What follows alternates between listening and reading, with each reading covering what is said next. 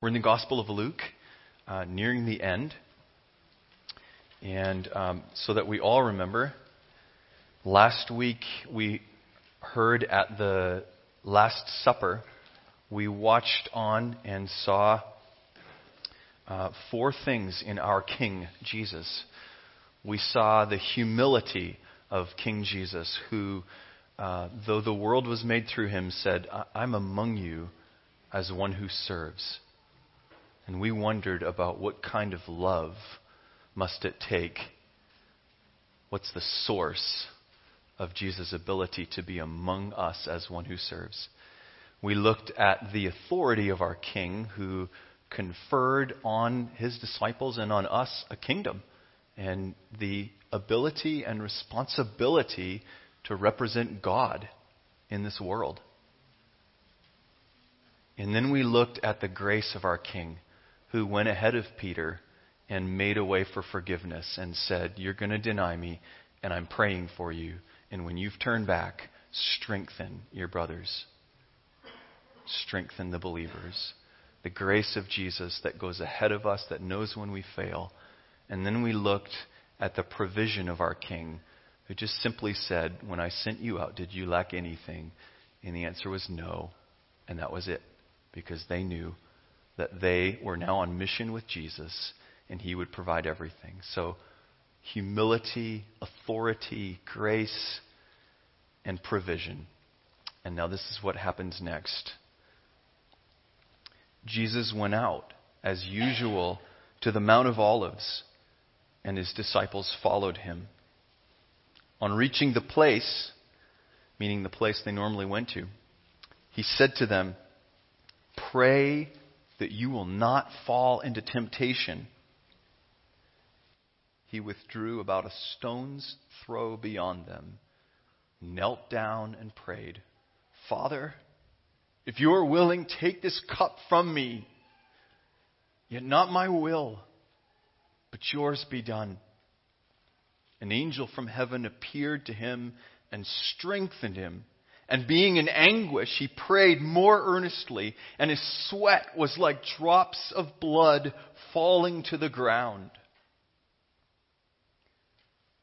When he rose from prayer and went back to the disciples, he found them asleep, exhausted from sorrow. Why are you sleeping? He asked them. Get up and pray so that you will not fall into temptation. While he was still speaking, a crowd came up, and the man who was called Judas, one of the twelve, was leading them. He approached Jesus to kiss him. But Jesus asked him, Judas, are you betraying the Son of Man with a kiss? When Jesus' followers saw what was going to happen, they said, Lord, should we strike with our swords? And one of them struck the servant of the high priest, cutting off his right ear. But Jesus answered, No more of this. And he touched the man's ear and healed him. Then Jesus said to the chief priests, the officers of the temple guard, and the elders who had come for him, Am I leading a rebellion that you've come with swords and clubs? Every day I was with you in the temple courts, and you did not lay a hand on me. But this is your hour when darkness reigns. Lord Jesus, we thank you for your surrender, for your trust of our Father in heaven. And we pray that you would lead us all this morning into that same place of uh, trust and submission, and that we would know the care of our Father in the same way that you knew it. Lord, let your love flow among us as we enter your word now. We pray that you would silence all that is not your love in your voice, Jesus. Amen. I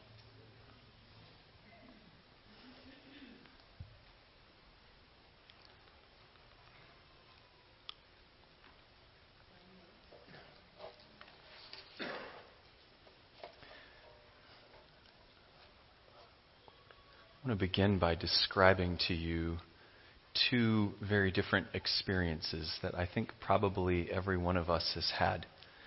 And um, some of you may need to reach a little bit far back into the recesses of your memory to remember one or the other. Uh, but I think we've all had them. And so the first is it's just that day or that morning where you wake up, and um, regardless of whether the sun is shining like it is right now, it feels like the sun's shining.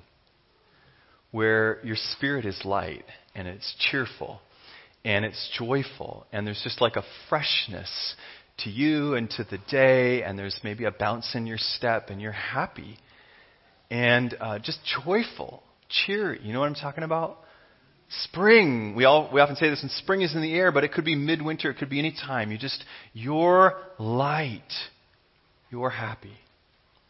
The other one is where you wake up, or you get up, or you make your way into the afternoon, and it feels not light, not cheery, but it feels dark, feels heavy, it feels cloudy, feels like there's uh, something following you around overhead, like a dark cloud, like you're in a funk or a mood or a something.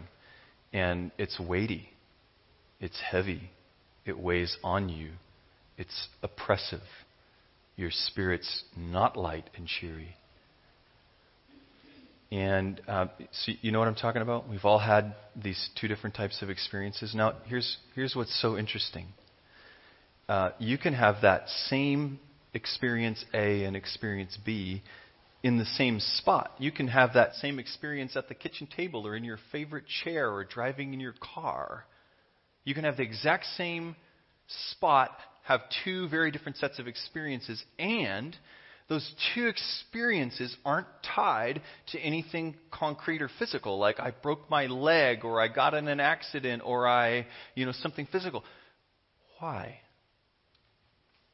Because there are forces that work upon us, that work upon our souls and our minds. They aren't working on our bodies, although they produce anxiety and stress and or a lightness and a a joyfulness, but they're first and foremost working on our souls.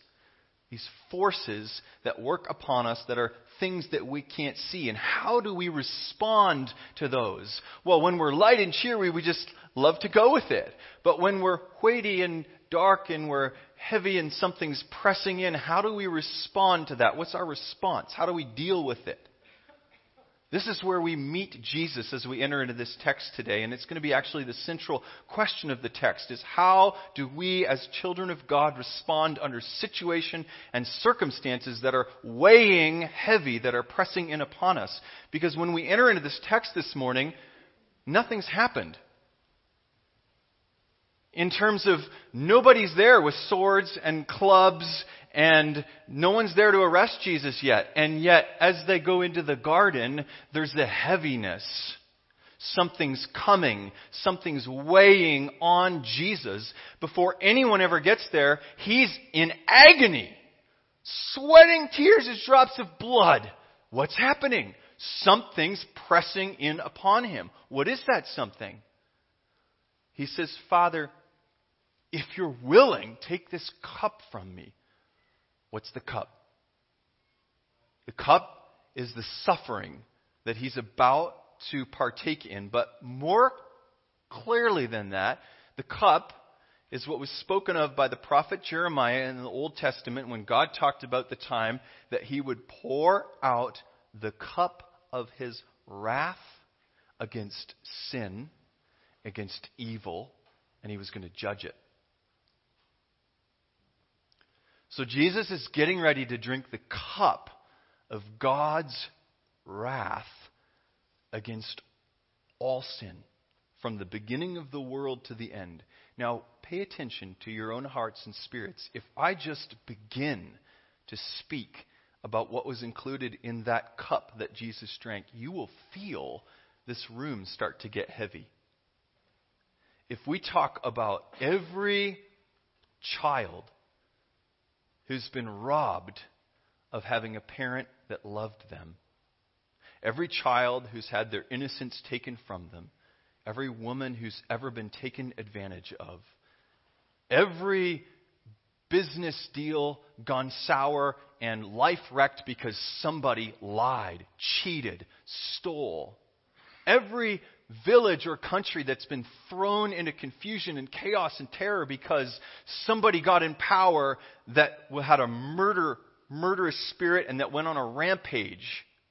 Every place that's been affected by tyranny, all of it from the beginning of the world to the end. Every lie ever spoken, every lustful thought ever had, every, everything was getting ready to be nailed to Jesus on that cross. He's feeling the weight of what is coming. And we can't even begin to scrape in our imaginations what it would have been like, what that pressure would have been like for Jesus, knowing what he's going into and that it's all on Him. And you know what?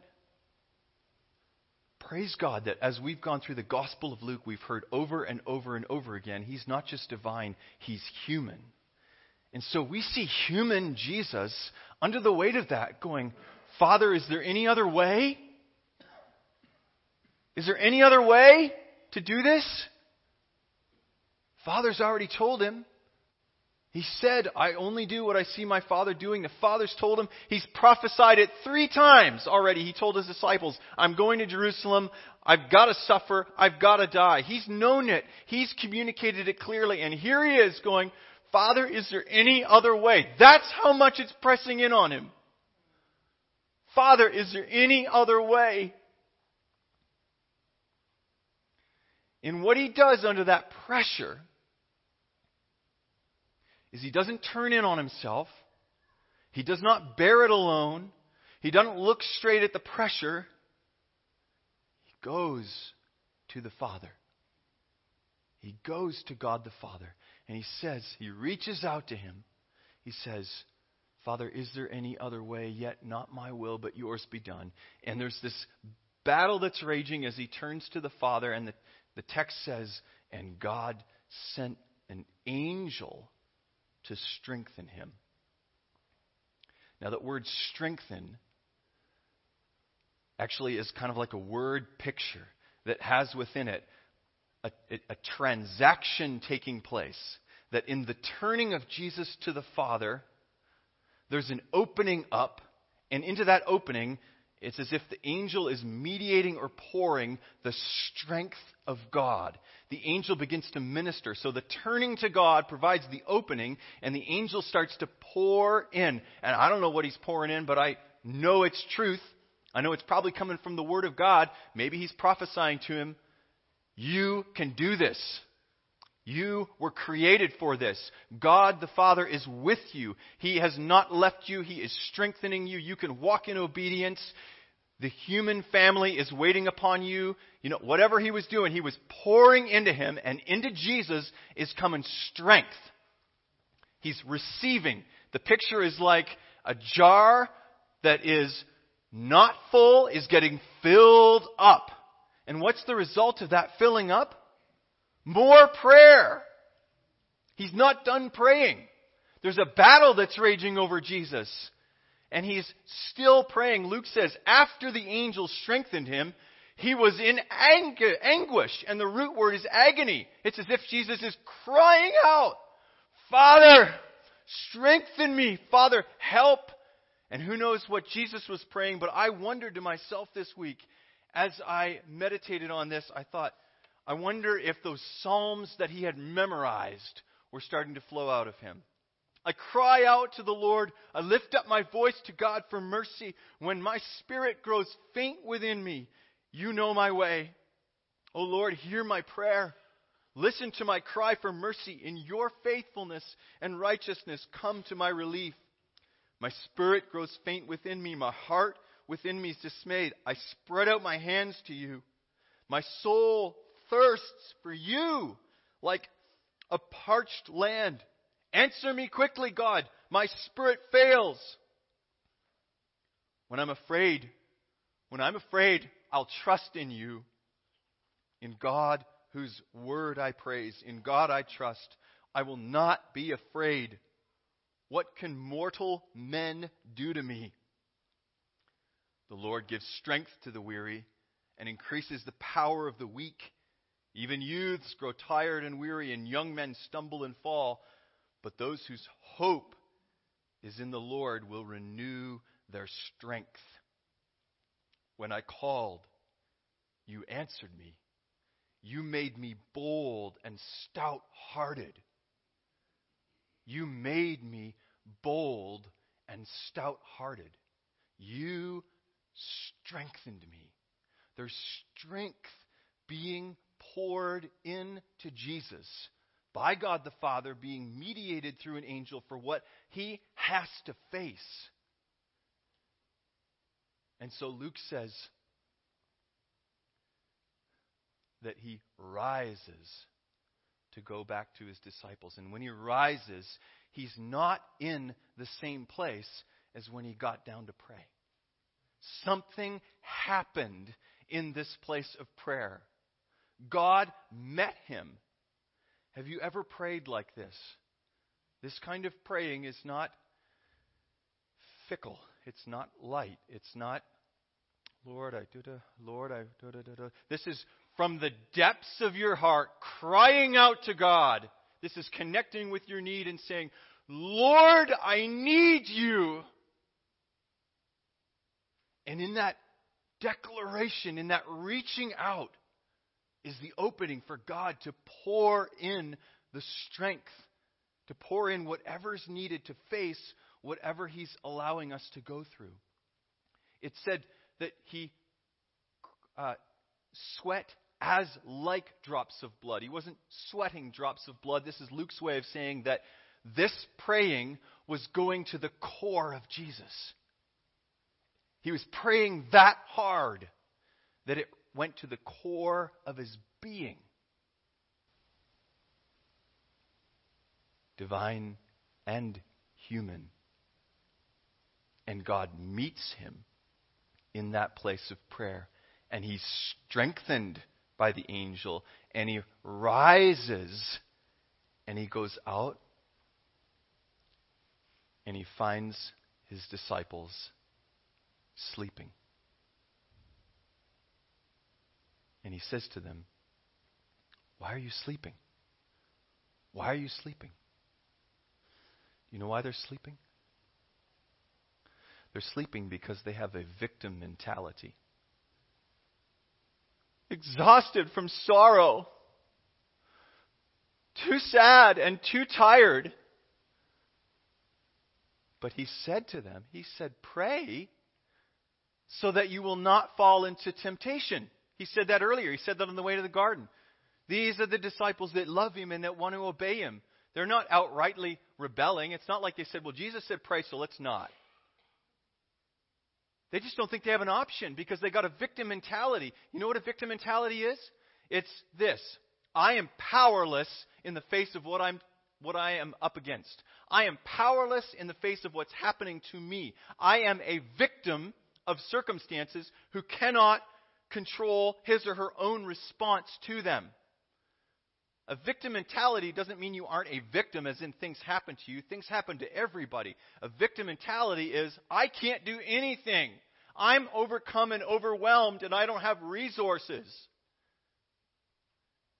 Jesus filled with the Spirit, led by the Spirit, knows himself to be a son of God, dearly loved. He's got resources. He's the one who's going to face and receive the sin of the world nailed to him, but he's not a victim. He's in prayer. He's crying out to God, and he's receiving from God. The disciples have got a victim mentality, and so sorrow and exhaustion are allowed to wash over them until they're asleep. And Jesus says to them, Why are you sleeping? Get up and pray so that you won't fall into temptation. And the words, so that you will not, are actually one word, lest, which means pray lest you fall. In other words, pray or you will fall. If you're not praying, you're going to fall, he says to them. And he, when he says get up, the word is not just, it doesn't just mean like this, like stand up. It means rouse yourselves. In other words, Jesus is saying, guys, you got to do something. You feel overwhelmed. You feel like you got nothing to do, but you have to take a step. You have to take ownership for yourself. You have to rouse yourselves. You are not passive victims. You have a role to play. You can pray. You can pray, and God will pour into you like He poured into me. But it's too late. Because Jesus is in the middle of saying, rouse yourselves so that you won't fall into temptation, and boom, here it comes. And so what happens is what happens to every human being, and it's happened to all of us many times, when we're not praying. Our human response is fight or flight. Fight is operating in our own strength, our own wisdom. We might call it out of the flesh, our sinful human nature. Lord, should we fight them? yeah, that's going to go a long way. First of all, I've already told you I need to suffer and die. Guys aren't listening. But they respond that way because they haven't been praying. You see, prayer draws you into the flow of God's life. Prayer draws you and centers you in the truth.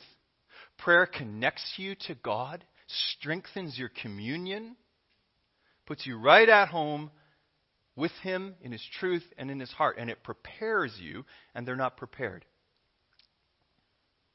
And so, because they're not prepared, they can't react the way Jesus does. Jesus is steady, and he's clear, and he's marching toward his own death, and he's able to say, No. And he heals. That's not what we're doing. Because, you know why? Jesus isn't a victim. Even with all this coming at him, he's not a victim. He is walking into it on purpose. Father called him to do it. He trusts Father. Father's in charge. Father's good. He's got a father. He's not an orphan. So Jesus isn't a victim, which means he can walk straight into it. They can't walk into it. They're operating out of an orphan mentality. They're abandoned. They've got to, they've got to provide for themselves. So, and when that doesn't work, well then, uh, and they all run away. And that's not detailed in Luke, it's in the other Gospels. In Luke, we see in the next passage Peter coming to follow along while the others are all scattered. But they all run away.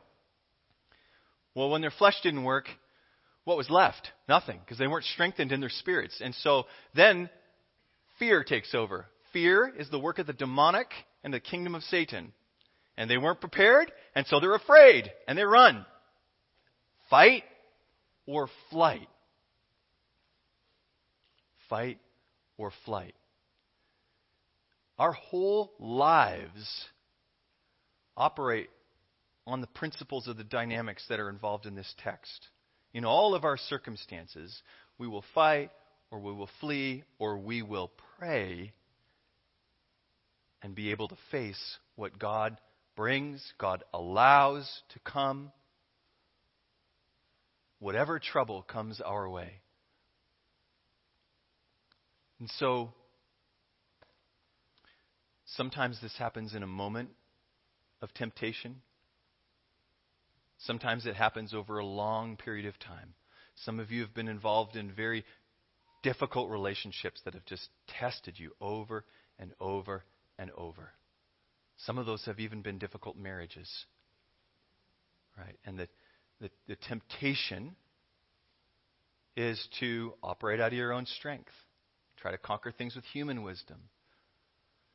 Sometimes some of you are uh, being tempted toward uh, just unleashing your thoughts and your anger, and you just kind of let it go.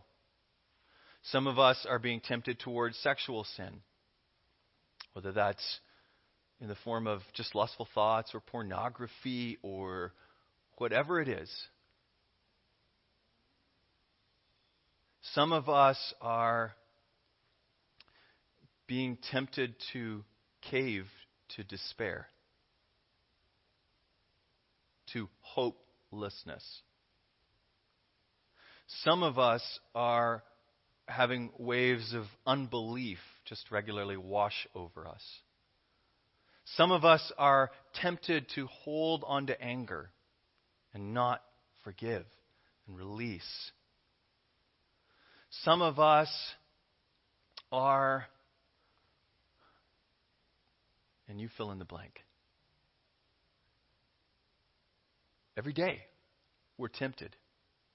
Every day, we're tempted. And how are we going to face temptation? How are we going to not fall to temptation? The Word of God says, No temptation has seized you except that which is common to mankind. Nothing's tried to grab you or lay its hands on you or come into your life except that which is common to mankind. And God is faithful. He'll not let you be tempted beyond what you can handle. But when you are tempted, He'll always provide a way out underneath it. Always. How? The Word of God says, draw near to God, and He'll draw near to you. Resist the devil, and He'll flee from you. So we got to be able to see and sense what's coming against us. Right? The disciples aren't really sensing it. They're not paying attention to it. Jesus knows what's pushing in on him. He knows his temptation is to not obey the Father and to not trust him. The disciples, they're just overcome by sorrow. They're not turning to the Lord. Jesus turns to the Lord. And so will we turn to the Lord? And what will that look like? And will we persist? Because sometimes it's not turning to the Lord for two minutes. Sometimes it takes longer. Sometimes fighting through that cloud or whatever's pushing in or oppressing or dark or holding down, sometimes it, it takes a lot of praying and trusting and waiting and listening to the Lord. I'll give you two examples one that played out over a bit of a shorter time, and one that played out over a bit of a longer time. The shorter one comes from my own life and um, marriage. There's Anne. Anne gave me permission to share this this morning. I, I, um, we've got a great marriage, and I've talked to you about that multiple times. But we had an issue in our marriage over the last couple of years that uh, where there just wasn't unity, and we were struggling. It was really bothering both of us. And um, one day, it was bothering me enough that I decided to cry out to God. And I got on my knees in front of my chair in my office, and I just began to tell God how much it hurt. The disunity in this area hurt, and I didn't want it. And Lord, would you reveal and expose what it's coming from, and would you bring unity, and would you give understanding? And Lord, give us both hearts that are just soft and hearts that want to serve and love. And Lord, and as I'm praying, it's just kind of it's getting in, play, in touch with this deep place within me, this deep yearning, and I'm and I'm praying and I'm praying, and all of a sudden, as I'm praying, all of a sudden it lifts. I can't tell you what happened, just that something shifted, something changed. I felt it. I felt as I was praying, God, you've done something. You've you've answered. You've changed something. I don't know what it is, but I just know I can trust you. And like the cloud left and the light came in and my soul was able to experience peace. And six hours later, I find it's we're in conversation and it's it's it's not there. It's shifted. Now we can talk about it. Now we can ha- reach unity. We can move forward. It's not between us, but we're working as a team, and the issue's still there. But we're working as a team. We're in unity. Okay. You'll notice the Father didn't remove Jesus' suffering. He strengthened him. He gave him everything he needed to go through it. That's what happened for us. We had an issue still, but we were one. We could move through it. Okay? Here's the longer term one. Ron gave me permission to share this. Ron has been through a tumultuous number of years in which he experienced a very painful divorce from his wife. But this morning he testified to me of the transformation and the change that Jesus has brought in his soul. And he said, I'm so happy. My circumstances haven't changed. They're hard, but I'm so happy in them. I don't have to control people. I just control myself and my responses. And the Lord, when I go to Him, He strengthens me. He gives me what I need to love. I don't now respond the same way I used to. Now I'm praying for and praying for. And that played out over a long time, didn't it, Ron? That wasn't just it wasn't just two hours of prayer one day, was it? No, but when you went to the Lord, you faced a lot of temptations. You faced the temptation to give up. You faced the temptation to get bitter. You faced the temptation to focus on the things that were hurting you instead of focusing on the Lord. You faced the temptation to listen to the thoughts that you were having versus the thoughts that the Lord would give and speak. Right? You faced a lot of temptations, and we face these temptations every day. Because we're born into a world that doesn't know God, because we grow up inheriting thought patterns that aren't true. How will we be strengthened to face and not fall into temptation? Every child of God has this inheritance. We have been united with Jesus. We are one spirit with Him. If you believe in Him and you're in Christ, He's put His Spirit in you, and you're not a victim because the one who faced the cross in the strength of the Father lives in you. And so I feel like the biggest thing the Lord wants to say today to us is rise up and recognize what it means that you're sons and daughters and that He wants to break off of us victim mentality that would have us languish under things without praying. Please hear me saying that He's not doing away with all difficulty. Okay? He strengthens us. He pours the love and the peace, the joy, the presence of His Holy Spirit into our hearts. He strengthens us to battle in prayer for our own lives, for our relationships, our friendships, our marriages. This is the place where He pours out His grace. And this is the hour where He's saying to His church, Church, will you rise up and be men and women and children of prayer? Will you pray like my son prayed because he's in you? And so I want to end by going into a, a prayer. And just, I'm simply going to acknowledge before the Lord that we need his help for this because the, the strength that you see in me as I'm preaching is called unction and it comes from the Holy Spirit. It's not our own. We don't do this in our own strength. We just invite the Lord. I believe that Jesus got down on his knees in weakness and that he wasn't as strong when he started as when he left, but he turned to the Lord. And all we got to do each time is turn to the Lord, and he gives the strength. So I'm going to ask him to do that for us together.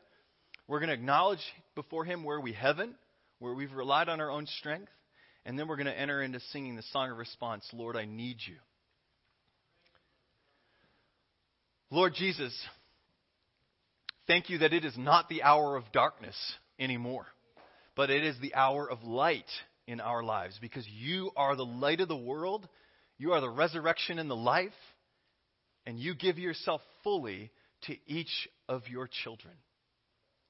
Lord, we acknowledge before you that in places and spaces and sometimes large sections of our lives, we've rolled over and caved to the things that were pressing in on us. We've not prayed. We've not persevered. We've not created space for you to pour into us.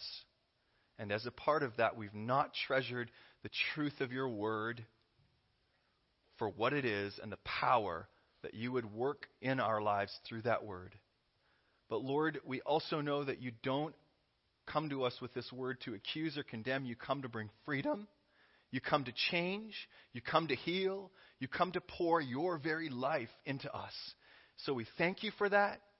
We thank you that you offer forgiveness.